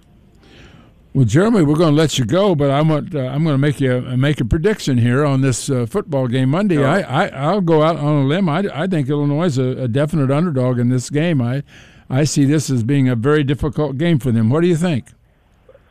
Yeah, I'm I'm putting in my pick right now. Uh, I think Joey Wagner had Illinois winning in this one. I, I think I'm leaning towards Mississippi State because uh, just the, the, you know the lack of experience in the secondary. Um, you know the the playing for Coach Leach um, is an interesting part of this, but you know Mississippi State, all their best players are playing. Uh, they did lose a, a running back who's really good, and a wide receiver, the leading receiver, uh, due to you know the transfer portal. But I, I just think the defensive secondary is going to get stressed, and Mississippi State's offense kind of takes out the pass rush, which is Illinois' strength, right? Um, if, if Johnny Newton and Seth Coleman kind of take those guys out of the game with how quickly they get the ball out, uh, I think that could be trouble for, for the Illinois defense. So, uh, and then, uh, you know, the running game, I expect the offensive line to be pretty good, uh, but you're not going to have Chase Brown. So, uh, this some of the most reliable good things about the team are gone. Plus, you have the coaching changes, all those things. So, I think it'll be a competitive game, but I would give the edge to Mississippi State, and I think they're a one and a half point favorite for a reason. By the way, uh, a lot of people hitting me with the idea that uh, these uh, bowl games are going to be fading with with the with the playoff coming. What's your, what's your long range take on the other bowl games? I think they make too much money. I, I, I don't think they're dying. I think Yeah. they make too much dang money. People are still watching them on ESPN. ESPN needs the inventory. Uh, so uh, listen, I get it. It's different. Uh, they're they're less important, I guess. They're they're more exhibition games, if people want to call them that. But um, they kind of always been outside of the top couple bowls. But people still want to go to them. Teams still want to go to them. Uh, they're, they're great for, for the player experience. They're great for you know recruiting, uh, all those things. And fans still want to go to them, and fans still want to watch them. Most importantly, it's a TV product, and uh, the TV money is, is too good. So I don't see them going away. But maybe I'm wrong. Well, I, I kind of agree with you. Hey, Jeremy, thanks. We appreciate your time as always. Anytime. Thanks, guys. Thanks, Jeremy. Check him out at IlliniInquirer.com. He and Joey Wagner down in uh, Tampa. And if it's raining now, an hour from now, it won't be. That's the way it is in, Florida. pretty much. Most parts of Florida. 1018 is the time. We'll take a break. Phone line is open for the next uh, 10 or so minutes if you'd like to join us. 217 356 9397 on Illini Pella Saturday Sports Talk here on DWS. Illini family, this is Bret Bielema. You've got the home of Illinois football. News Talk 1400 and 93.9 FM.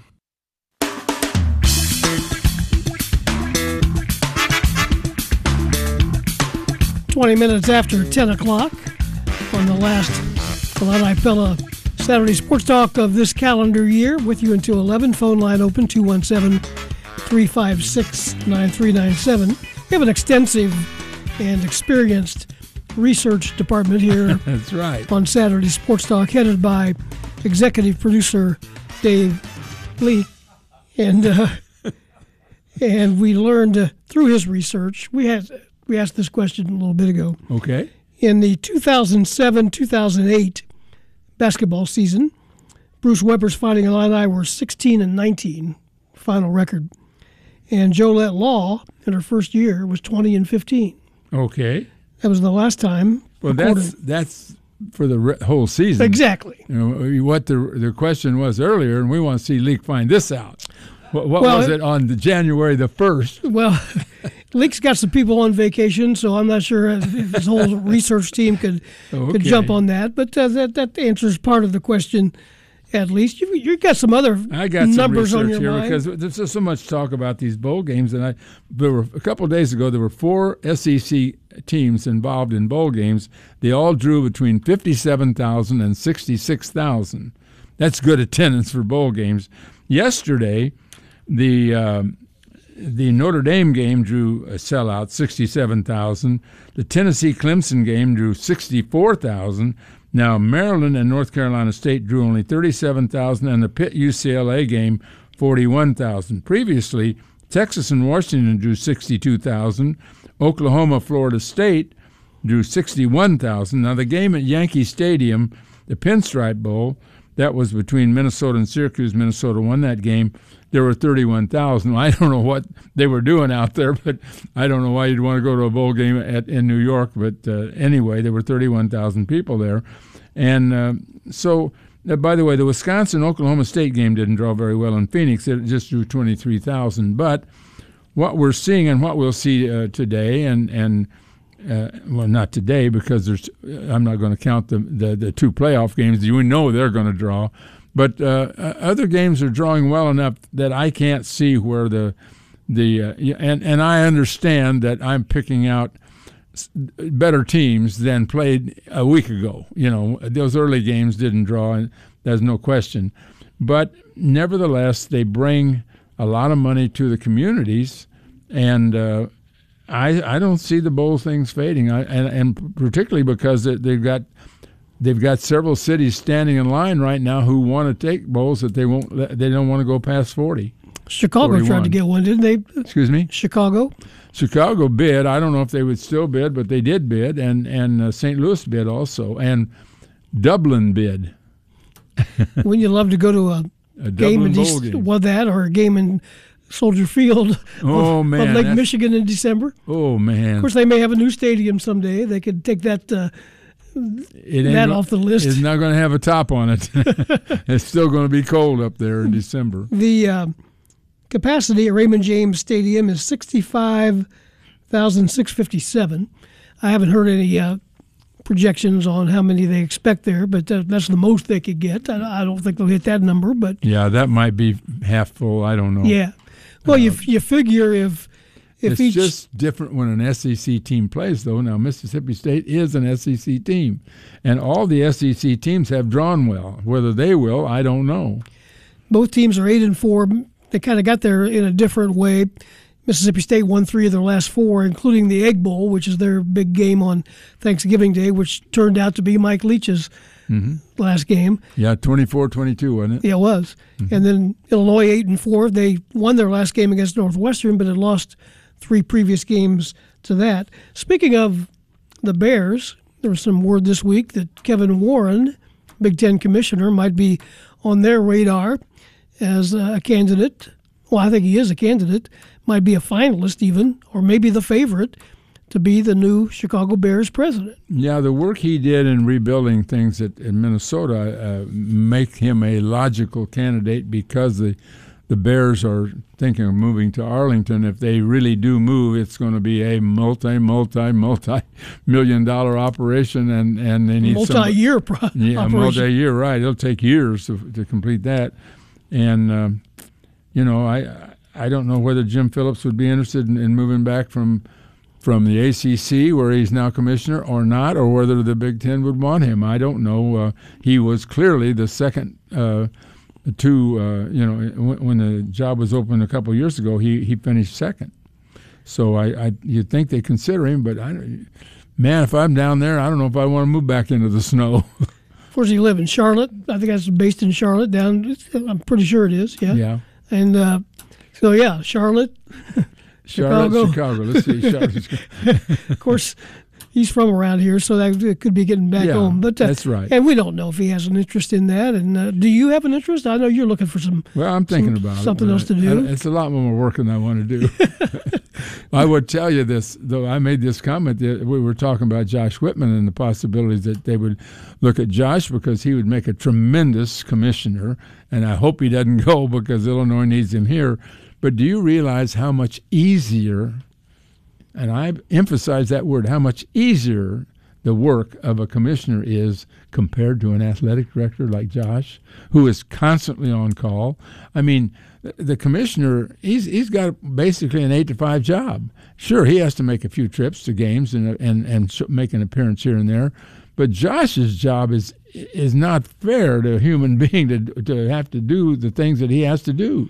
And, and just when you consider that, add in all the changes over the last yeah. three or four years, even with NIL right, and the transfer right. portal, and a lot going on there. Well, and, and he's got to go to a volleyball game today. He's got to go to a Right. wrestling match tomorrow. He's got to travel to, you know, with the basketball team. He travels with the football team. He's, I mean, he's just involved all the time in something. Plus the fact his his phone rings at home and he's got to find, you know, he's got a problem and he's got to solve it. I, I think the athletic directorship job is is one of the worst you could possibly have in terms of the amount of work you have to do and, and, and on call all the time. And you've got a lot of complex problems dealing with you know there is a thought there is there is thinking within the hierarchy of sports right now that the players within 5 years will be employees. You know what that would mean?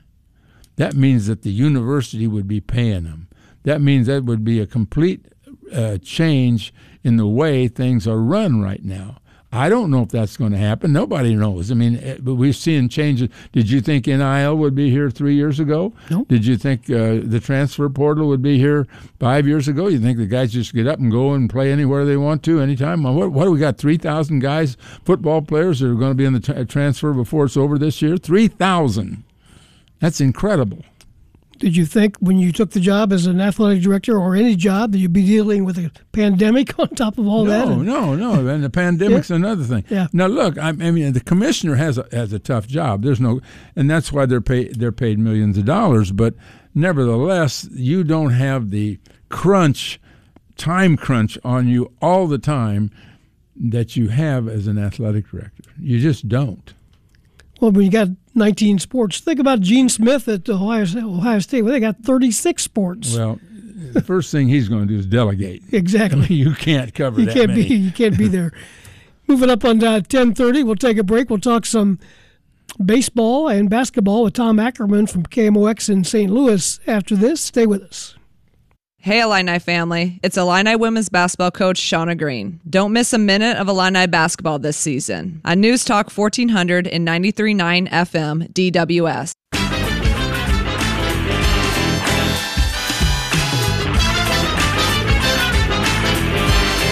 Welcome back, everybody, to Illini Pella Saturday Sports Talk with Loren Tate. I'm Steve Kelly. Tom Ackerman joins us from KMOX in St. Louis. Tom getting ready to do a basketball telecast today in the uh, Missouri Valley. Tom, Happy New Year to you. Hey, Happy New Year. Yes, we are in Peoria today for UIC against Bradley, so looking forward to that.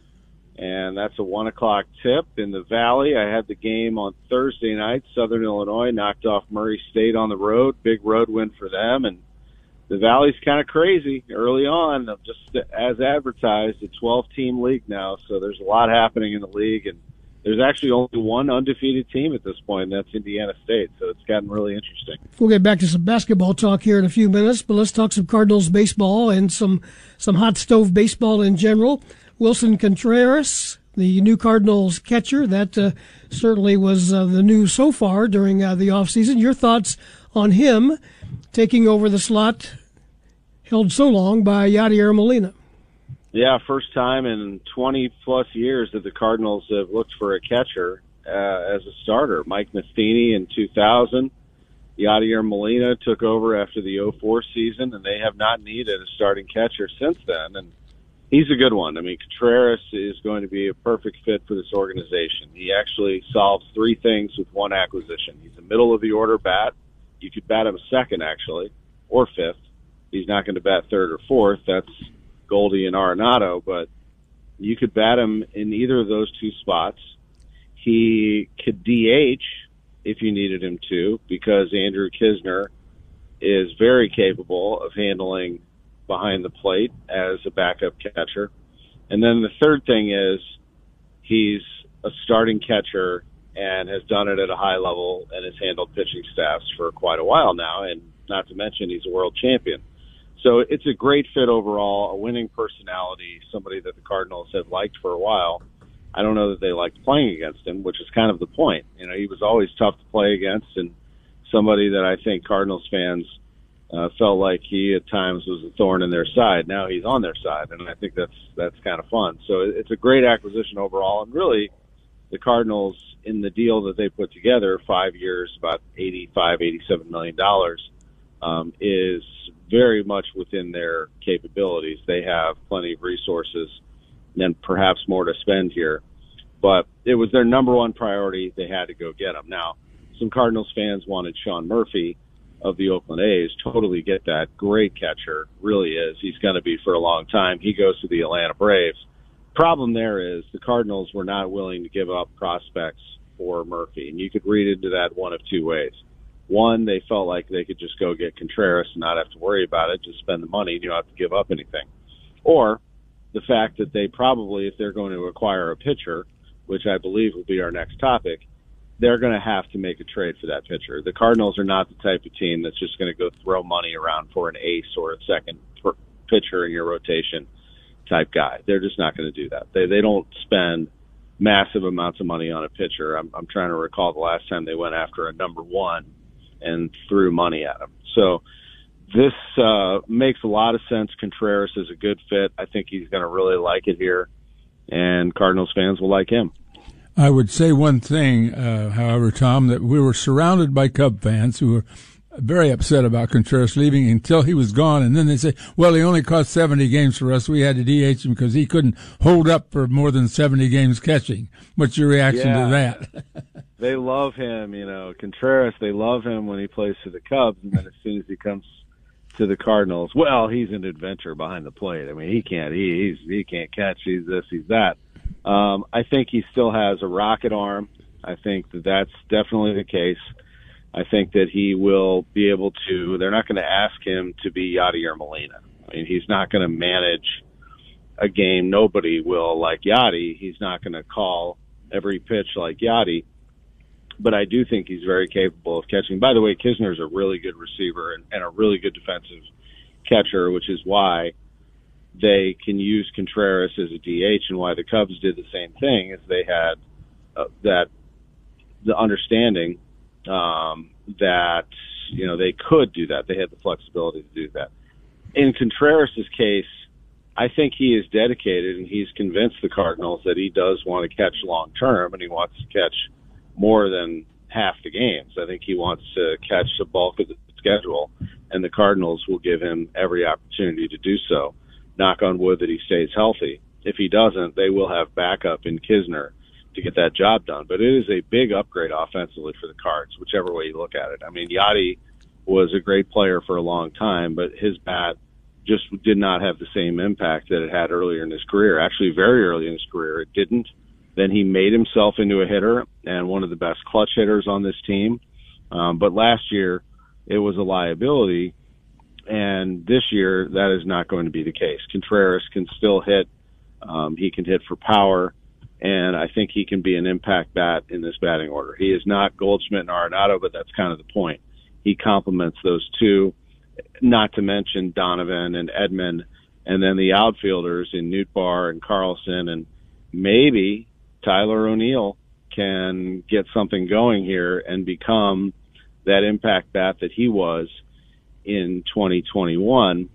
And then you know, the other bat that they're hoping for is the number one prospect in the organization and maybe the number one bat in all of minor league baseball, and that's Jordan Walker. And if he gets it going, look out. So I think they feel like Contreras just adds another great piece to their offense that they were missing. And they, uh, if you look at their lineup right now compared to last year's lineup, it's better with Willson Contreras. So, what about the rotation? What what do you see happening there? We know some of the guys that'll probably have a position there, but when you talk about uh, Jack Flaherty, what did he have? Seventy eight innings last year. He hadn't pitched uh, nearly uh, even close to hundred innings in a while. What's your overall view of the rotation as it stands, and what do you think the Cardinals might do? Well, yeah, I think if you're hoping that Jack Flaherty is going to be the ace of this staff, that's not a good formula. He has not been pitching at that level since the back end of 2019 when he was dominant and arguably the best pitcher in baseball at that time. Since then, he has dealt with some injuries, and there is plenty of cause for concern there until you see him pitch at a high level for a long time. But he's part of this rotation as we stand right now. And I think, you know, the hope is always that he's going to come back, but hope only gets you so far. Uh, it's nice to have a sure thing. The rest of the rotation, you got some really good pitchers here, actually. I mean, I, I, there isn't a clear number one necessarily, but there are a lot of twos and threes. You know, I mean, you look at uh, Miles Mikolas. He is certainly somebody that can get the job done. Adam Wainwright has shown throughout his career, even at his age, that he can still pitch at a very high level. Steven Matz, when healthy, is a very capable pitcher. Jordan Montgomery is another one who has pitched at a high level and has won some huge, huge games for this Cardinals team. Um, that's five right there. Not to mention Dakota Hudson, uh, who the Cardinals once saw win 15 games. Perhaps he can pick it up and get himself back and maybe speed up his delivery a little bit. The pitch clock will move that along for him uh, quite well. But there, there's a whole bunch of them right there that the Cardinals are hoping are going to deliver. And then there's some others kind of waiting in the wings, the Jake Woodfords, the Andre Pallantes, and others who will very much get a crack at this rotation if that need is there. And as we know, in the Cardinals' recent history, that need has been there. I mean, they, they start off with six, seven, eight pitchers, and then they end up with a hole because they deal with injuries. So they're going to have to look for somebody, um, though, here in this off season that can jump in there and be a one or a two. Uh, with that said, I would, I think the Cardinals would be a lot more comfortable with someone at the top of that rotation. And to get that pitcher, you're going to have to trade, and you're going to have to trade talent, whether that is a top level prospect or a major league ready player. Fortunately for them, they have a pretty strong outfield. Um, if Tyler O'Neill is healthy, with Carlson, with Nootbaar, with Jordan Walker, uh, maybe they could add another piece or two.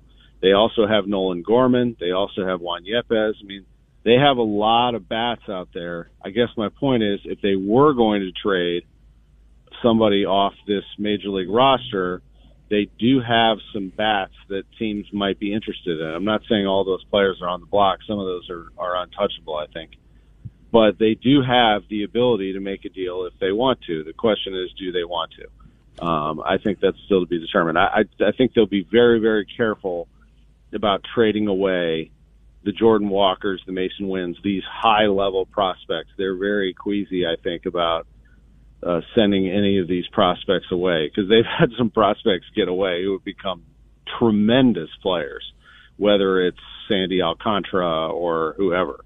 Um, so they're going to be careful about it. But if they're going to get a pitcher, a starter, and by the way, some horsepower in the bullpen, maybe even someone to be their closer, they'll probably do it via trade. There are just aren't that many starters left on the free agent market anyway. I'm intrigued by Gorman. I thought uh, he came in and played pretty good second base when he was there, and yet he uh, toward the end I had little confidence in him hitting. Uh, what's your take on him? I mean, he he had a great minor league career. Love Gorman. I think that he if he can t- cut down on strikeouts, uh, but he'll be even better. But you know, we know a lot of players out there. Kyle Schwarber's one who strikes out a ton but then hits 46 home runs. Mm-hmm. I believe that Gorman can be a 40 home run hitter. I think he is a unique, special talent. When he hits them, they go a mile.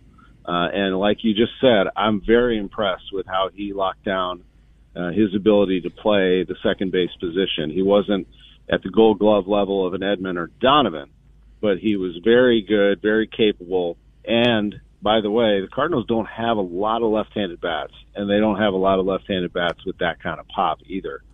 So he's very highly coveted, I think, in this organization right now. Uh, we'll see what ends up happening with him. He doesn't have a starting spot at the moment. Although I do wonder aloud, and I'd like to talk to Oli Marmol and John Mozeliak about this because I have not brought this up to them. But I wonder if he can be taught to play second base. Can he be taught to play left field? I mean, why wouldn't he be able to play left? Right. I don't expect him to play center field. I don't expect him to play right necessarily, but couldn't he play left field for a little bit? I mean, if if the bat's that good, don't you find a spot for him? Well, he might he be the left-handed hitting DH against right-handers? Or, I think. Or, I think right now, I think right now he's got to be considered as the top candidate as left-handed DH, unless they go out and get somebody. And by the way, it is December, uh, you know, and and you know, New Year's is tomorrow and everything, but you know, there's still a lot of time uh, for the Cardinals to go get a bat between now and the end of spring training. But as it stands right now, um, he's shown that he can hit and he can hit for power. I think he's not just a power hitter. I do believe he's a hitter, and I think as he continues to develop uh, and grow, he'll be wiser and even better at the plate. Do you think Albert Pujols will have any role with this ball club uh, going forward? I do not. I think that if he had any role with this club, it'll be as a visiting legend, Mhm. kind of like the Hall of Famers do right now. And when he throws on the red jacket in five years, that role will continue. I don't see him doing anything in terms of day to day. I think that's the reason, first of all, that he's retired. And I'd say the same thing for Yadi is that the day to day grind of all the scouting and video and all of the things those players do in between games.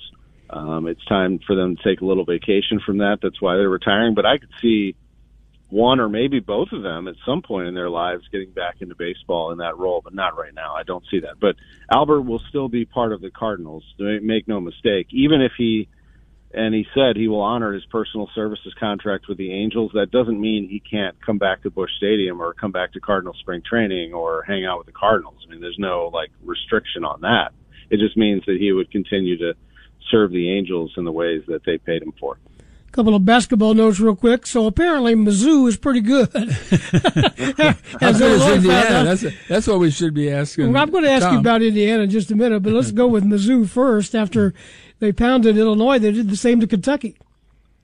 Yeah, so if you're an Illinois fan, let me tell you two things. One, there well, I don't have to tell you this. There's an issue going on with Illinois, and you guys know more than me, but I said it before the Missouri game that Missouri should just go out there and have fun because something's wrong with Illinois. You could see it in the Penn State game for sure. You definitely could see it in the Alabama A&M game that there was a one point game in the second half. Something was wrong.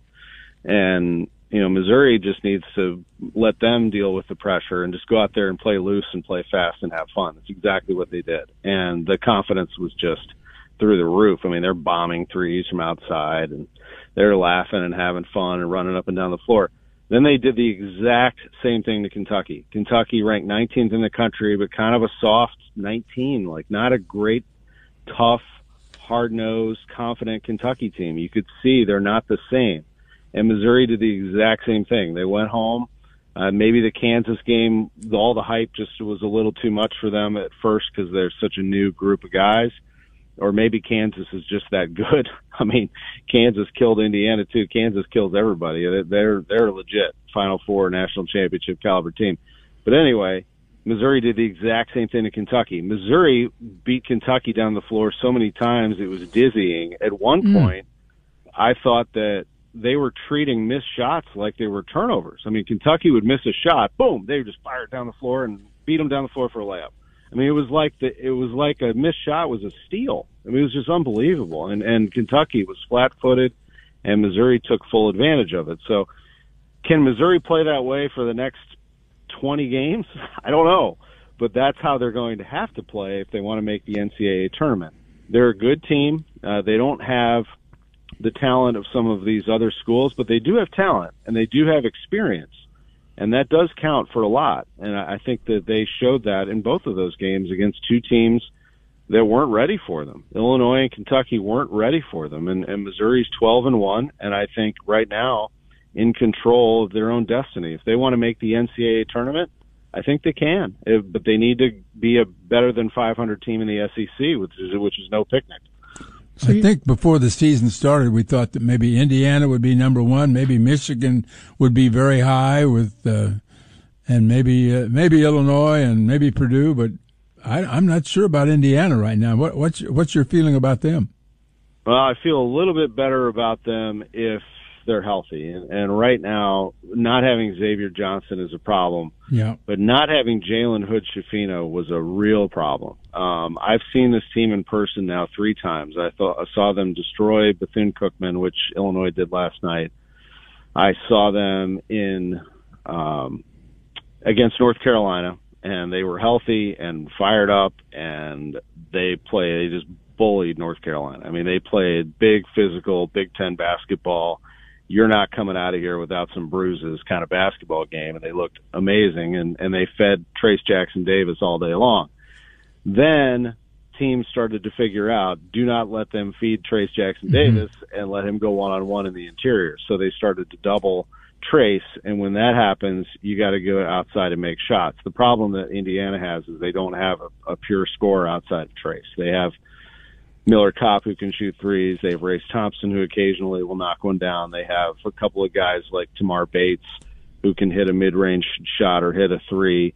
Um, and but the the biggest and one of the best players on this team, Jalen Hood Schifino. So when he was not available for the Arizona game, they were dead. I was at the Arizona game in Vegas. That is a legit Final Four caliber team, and they just ate Indiana's lunch. They beat them inside, they beat them outside. They were so strong, and without Hood Schifino, they didn't have a lot of direction at the. And when Xavier Johnson was on the bench because he got in early foul trouble, Indiana had zero direction. They had no point guards on the floor, which is a real problem.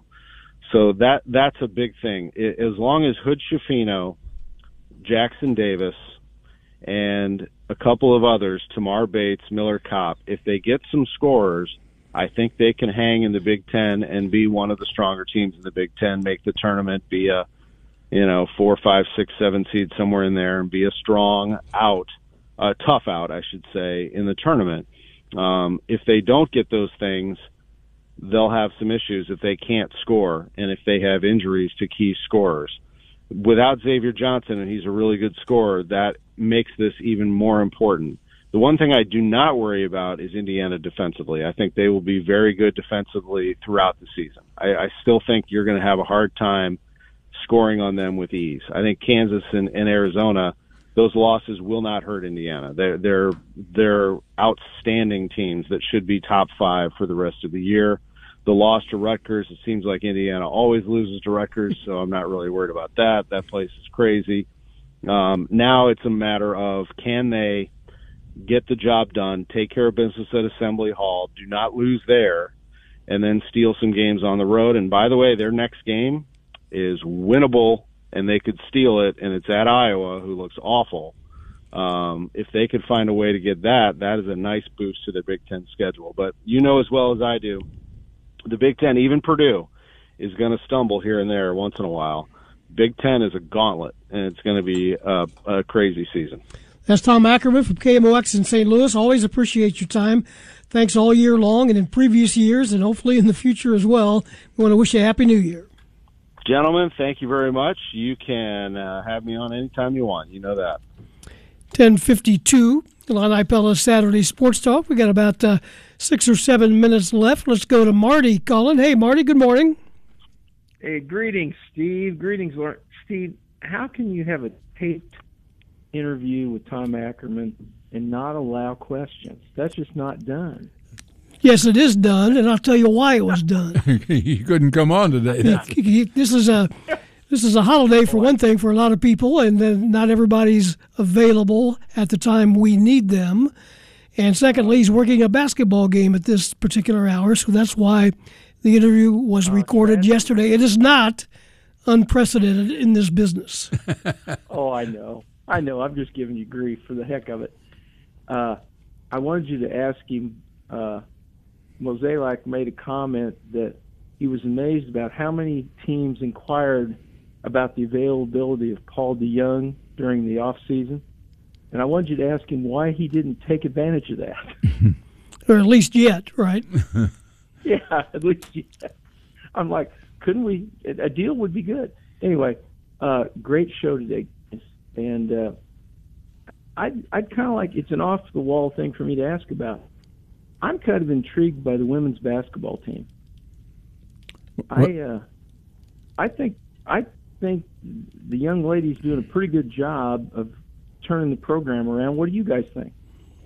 I think that's fairly obvious. Yeah, I mean they've got a they've got a very interesting team in that they have three players at least, maybe four that are that are playing. Uh, you know that can can drive to the hoop and and can set up plays. I mean they've got playmakers on the team, and and that hasn't been the case in the past. They haven't had the the penetration and and the um, the ability to get in and, and, and score deep, and, and, and of course they're hitting threes at a tremendous rate. The last I checked, it was 42% for the season, and that's awfully good. Although I will say a lot of those are open shots, but um, yeah.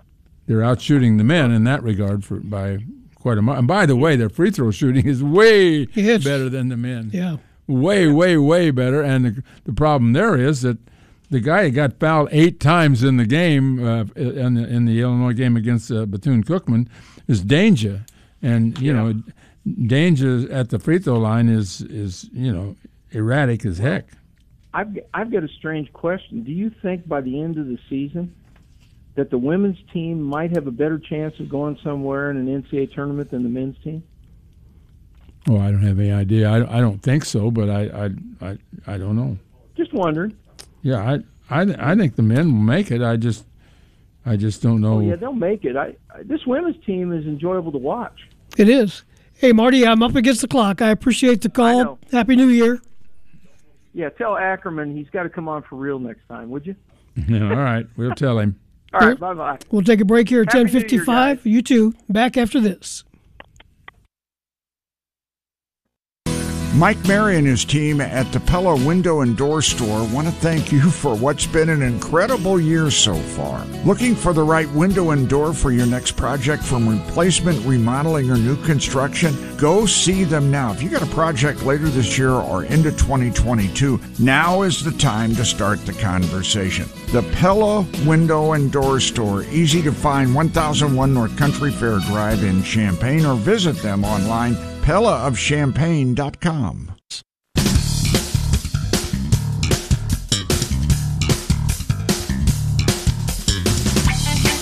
Got a couple of minutes left here on this edition of the show. We appreciate you listening on this New Year's Eve. We'll be back on the air with our pregame coverage on Monday for the uh, ReliaQuest Bowl coming up against Mississippi State. Our pregame begins at 9 o'clock. Monday morning. Nothing like some Monday morning football, huh? Hope we're ready at 11 o'clock to play football because that's going to be a tough one. Ball's going to be in the air, and it's going to be good weather, uh, good for passing. Had a call off the air about the development of uh, Skyy Clark, who did not play the other night. He had a bruised, shoulder. bruised shoulder. So we'll see if he's uh, back in the lineup. But Sencire Harris certainly didn't uh, embarrass himself in his first starting role. What, what do you think? You think you stay with that? I, you mean, do I think Underwood will stick with exactly. it? I don't know about that. He tends to favor the lineups that. Uh, but again, Steve, uh, who starts doesn't matter. Exactly. It's a forty-minute game, and if somebody plays twenty-five, even though he didn't start, that means to me that he's a starter. You're gonna watch the football today? Yeah, I'm going to watch Purdue right now. Purdue and Kentucky in the Music City Bowl down in Nashville. Thanks to our guest today, Howard Griffith, who spoke uh, to us from Phoenix, Neil Price from Starkville, Mississippi. He's the play by play voice of the Mississippi State Bulldogs. Thanks to Jeremy Werner, who is covering uh, the bowl game down in Florida. And thanks to Tom Ackerman as well. Thanks to Dave Leake, our executive producer and research department head. And Mr. Tate, I'll talk to you next year sometime, if not before. Maybe I will talk to you. Thank you. Uh, I, I, feel special that you would consider it. On, Happy New Year, Steve. You bet. WDWS Champaign Urbana. Thanks for listening, everybody. We'll talk to you again soon, right here.